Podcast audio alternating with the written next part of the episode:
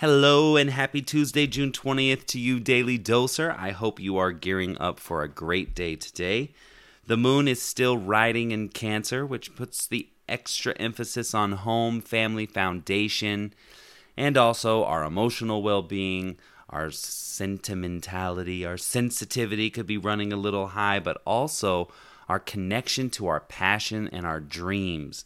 There is a trine to Neptune at 10:24 a.m. Pacific Standard Time, and that is just dream come true kind of energy. Now, the moon does go void at 2:43 p.m. Pacific with an opposition to Pluto. I warned you about this yesterday. This makes that it makes the home front and also potentially the work front um, particularly spicy, separative, argumentative, and possibly a little destructive. Excuse me. So it is just something to be aware of that the top of this week kind of started with emotional volatility. Um, even though that Jupiter sextile Saturn yesterday really sets the tone for expanding beyond our limits all week, this you know first day and a half of the week, you know, starting off on a on a pretty potent note there. Now, the moon is only void until 3:04 p.m., so we're just looking at 21 minutes where the moon is void, so no real big patch of time to worry about going to do a big grocery shop or buying things online. Just within that 21 minutes, do your best to not start any kind of thing, start any new project, or do something like a big grocery haul.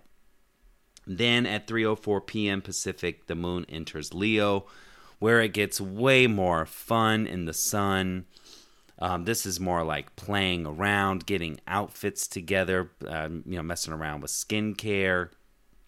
Hey, maybe you got some face masks at home. I'm so sorry for coughing like this.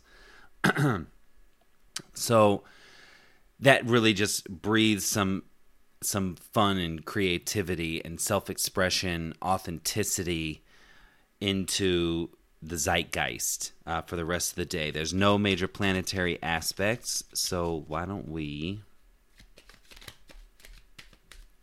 see what our fortune cookie is?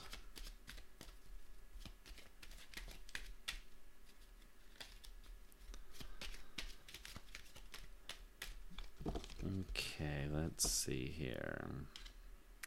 Wisdom to focus on the past is to lose the future. Heed advice from an older person, which will allow you to move on. Carry that with you today. I hope you have a wonderful day, and I'll catch you tomorrow. Bye.